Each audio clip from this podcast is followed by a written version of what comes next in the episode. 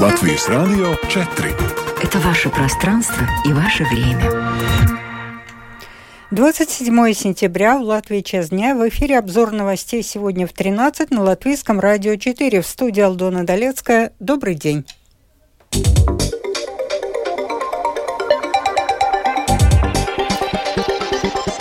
Апелляционный суд сократил тюремный срок Айвару Лембергсу на один год. В Рижской думе состоялась дискуссия о шуме, вызываемом публичными мероприятиями. Теплосети Даугпилс и Резекне отдают предпочтение щепе.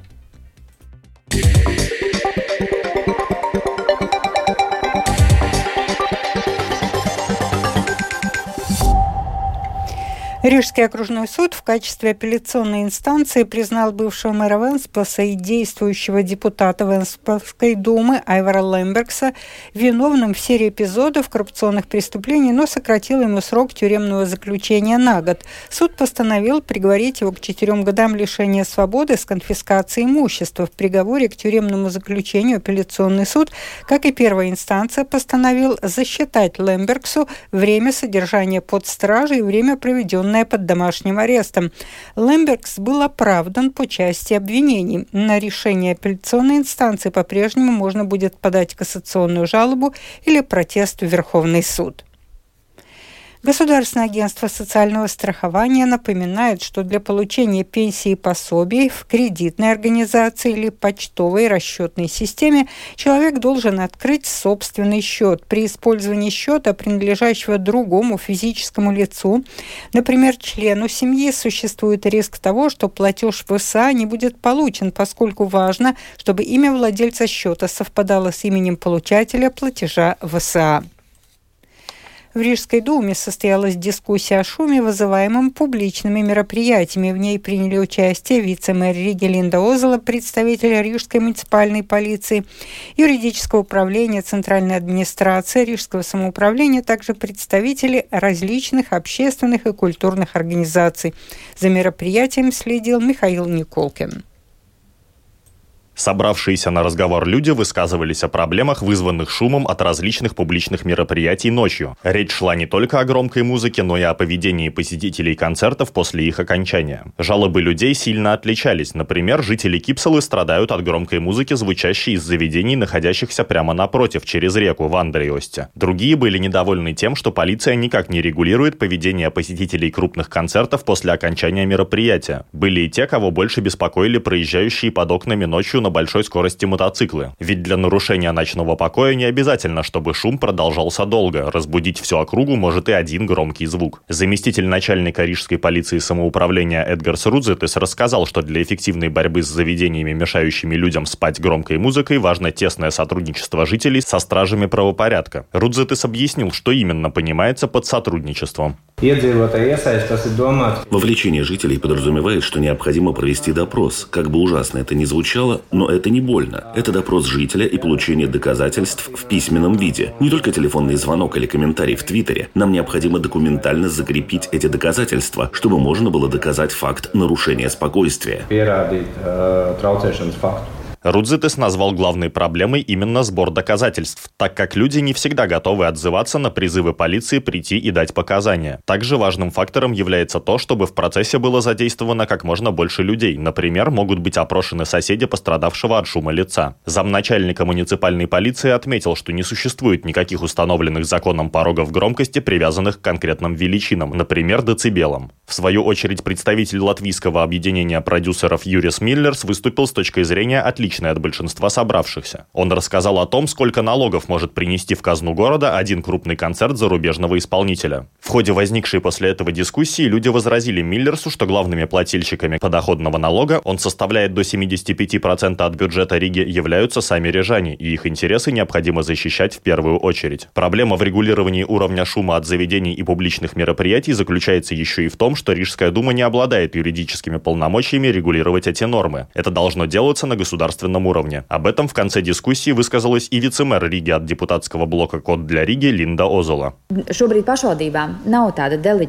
На данный момент самоуправлением не делегировано регулировать шумы от развлечений. Если бы было, мы бы уже что-то придумали, разработали и регулировали бы. Нет смысла также создавать рабочую группу, чтобы разработать регулирование, которое мы, как самоуправление, не можем принять. Возможно, в какой-то момент это изменится, но на данный момент наши руки не так свободны в этом вопросе. Подводя итог разговора, Озола поблагодарила всех собравшихся за активность и их мнение и заявила о готовности проводить подобные встречи вновь, чтобы шаг за шагом находить решение и выход из сложившейся ситуации. Михаил Никулкин, служба новостей Латвийского радио. В прошлом сезоне в Резекне и были одни из самых высоких счетов, а так как использовали в основном газ. Сейчас ситуация меняется, построены и строятся новые котельные на щепе. Также ищут резервные варианты. В Даугавпилсе используют сжиженный нефтяной газ. В Резекне увеличили долю закупок тепла у частных поставщиков о готовности крупнейших самоуправлений Латгалии к новому отопительному сезону. Подробнее в сюжете Сергея Кузнецова. Обещают, что в этом сезоне тепло будет дешевле. В том числе снижение тарифа ждут в Даугавпилсе и Резекне. Например, в Даугавпилсе на начало сезона тариф составлял чуть больше 175 евро за мегаватт-час. Сейчас этот показатель чуть выше 85 евро, рассказывает член правления компании Даугавпилс Силтумтыкты Александр Карпенко. В прошлом году нефтяной газ был дешевле природного. Нам удалось относительно в быстром темпе перевести работу наших котлов на сжиженном нефтяном газе. Это позволило постепенно снижать стоимость тепла в течение сезона. В Резекне с октября прошлого года тариф взлетел до 216 евро. Сейчас он снизился до 103 евро. Член правления компании Резекне Силтум Тыклы Гунтес Гайлумс отмечает – что закупочные цены на топливо позволяют готовить новый тарифный проект. Сниженная ставка может вступить в силу с 1 ноября. Предварительно сегодня можем сказать, что тариф не превысит 85 евро за мегаватт-час, но пока мы проводим заключительные расчеты. Теплосети Резекна и Даугавпилса сейчас используют три вида топлива – газ, щепу и гранулы.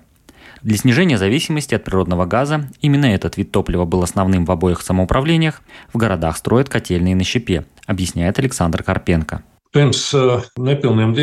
Неполных два года назад начала работать наша первая котельная на щепе. Сейчас Даугавпилсе строят вторую котельную на щепе, которую могут запустить в начале следующего года. Сегодня доля невозобновляемых источников энергии, используемых на теплосетях в Даугавпилсе, от 60 до 70 процентов. Запуском новой котельной получит изменить баланс в пользу тепла, произведенного из возобновляемых ресурсов. Но и полностью отказываться от газа город не будет.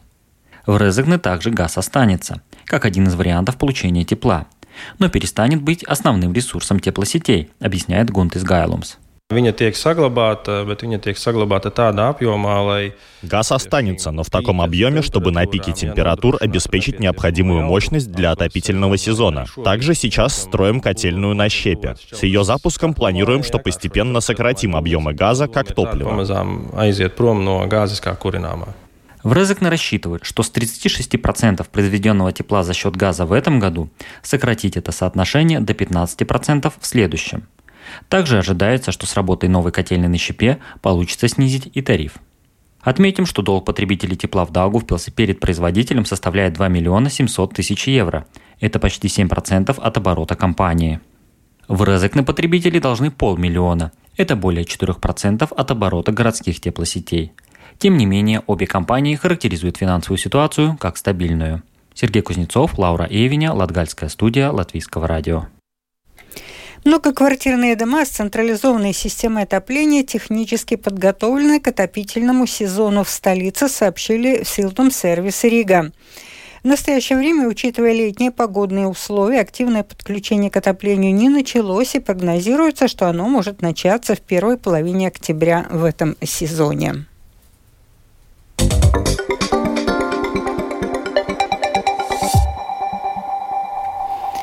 Одна тридцатая часть собственников оружия в Латвии до 14 сентября не выполнила требования закона об обороте оружия и не обновила свои разрешения на хранение и ношение оружия, говорят в госполиции. Среди них есть и владельцы газовых пистолетов старого образца, на которые раньше не требовалось специальных разрешений, теперь же они нужны. Чем чреваты такие нарушения для владельцев оружия, как они могут исправить ситуацию, те, кто упустил все сроки, выясняла Светлана Анна Гентер.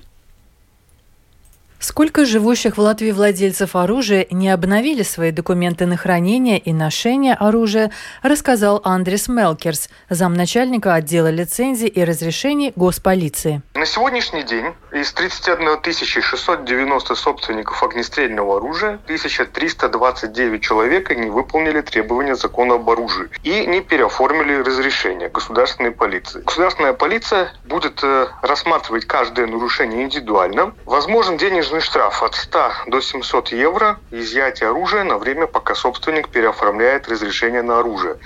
Конечно, э, может быть принято решение ибо освобождение от административной ответственности, если будет констатировано смягчающие обстоятельства.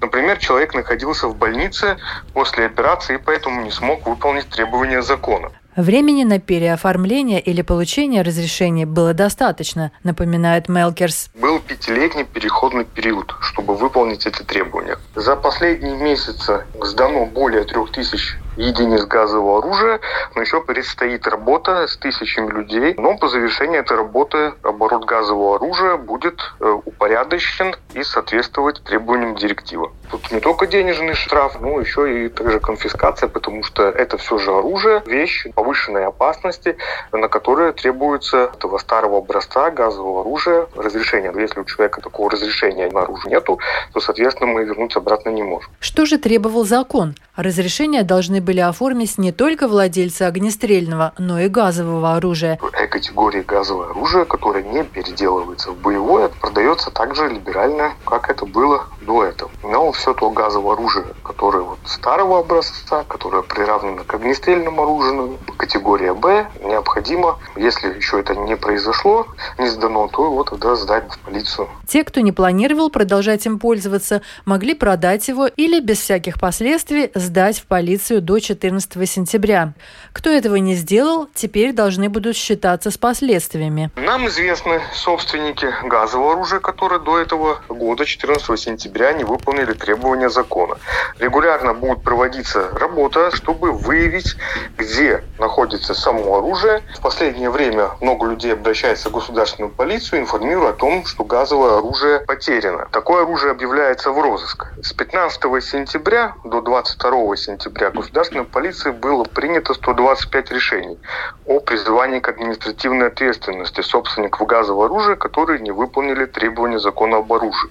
Штраф от 50 евро и конфискация газового пистолета. В управлении разрешения и лицензии госполиция не рекомендует прятать газовое оружие или уклоняться от уплаты штрафа или сдачи газового пистолета, если сроки упущены. А сама процедура проста. Призываем звонить, обращаться в полицию, э, сдавать газовое оружие в любой участок полиции. И уничтожение газового оружия, оно не облагается никакими налогами. Это бесплатно. Человек пишет заявление о том, что он сдает это газовое оружие. Мы снимаем с учета и передаем на уничтожение. Светлана Гинтер, Латвийское радио 4. В связи с работами по асфальтированию на эстакаде Браса в Риге сегодня вечером, как и вчера, будет закрыто движение 11-го трамвая. Изменения ожидаются с 9 вечера до последнего трамвайного рейса. Для пассажирских перевозок организован автобус 11Т. Вот что сообщила представитель Rīgas satiksme Байба Браташевича Фелдмана. Pēdējais рейс ar трамваю no Аусекля ielas. Последний рейс трамвая от улицы Аусекля будет организован в 19.40. В свою очередь, последний рейс из Межа парка в 20.46. Первый автобусный рейс от улицы Аусекля от остановки бульвар Кронвальда отправится в 19.57, а из Межа парка в 20.57. Одиннадцатый автобус будет курсировать по нынешнему расписанию 11 трамвая ievēros esošo 11. tramvaja maršrutu kustības sarakstu. Союзники Германии по НАТО в Балтийском регионе могут быть уверены в том, что она при необходимости окажет им военную поддержку, заявил на конференции по вопросам безопасности, которая проходит в Таллии, министр обороны ФРГ Борис Писториус. Глава Минобороны ФРГ подтвердил намерение Берлина разместить бригаду Бундесвера в Литве. Спикер Палаты общин канадского парламента Энтони Рота объявил об уходе в отставку. Этому предшествовал скандал, разгоревшийся в стране после приглашения Роты в парламент 22 сентября во время визита президента Украины 98-летнего Ярослава Хунки, который, как выяснилось впоследствии, во время Второй мировой войны сражался в рядах дивизии СС «Галиция». Тему продолжит Рустам Шукуров. Во время визита президента Украины спикер парламента Канады Энтони Рота представил Хунку как украинского ветерана времен Второй мировой войны, назвав его героем. Присутствующие в парламенте, в том числе премьер-министр Канады Джастин Трюдо, а также Владимир и Елена Зеленские, аплодировали ему стоя.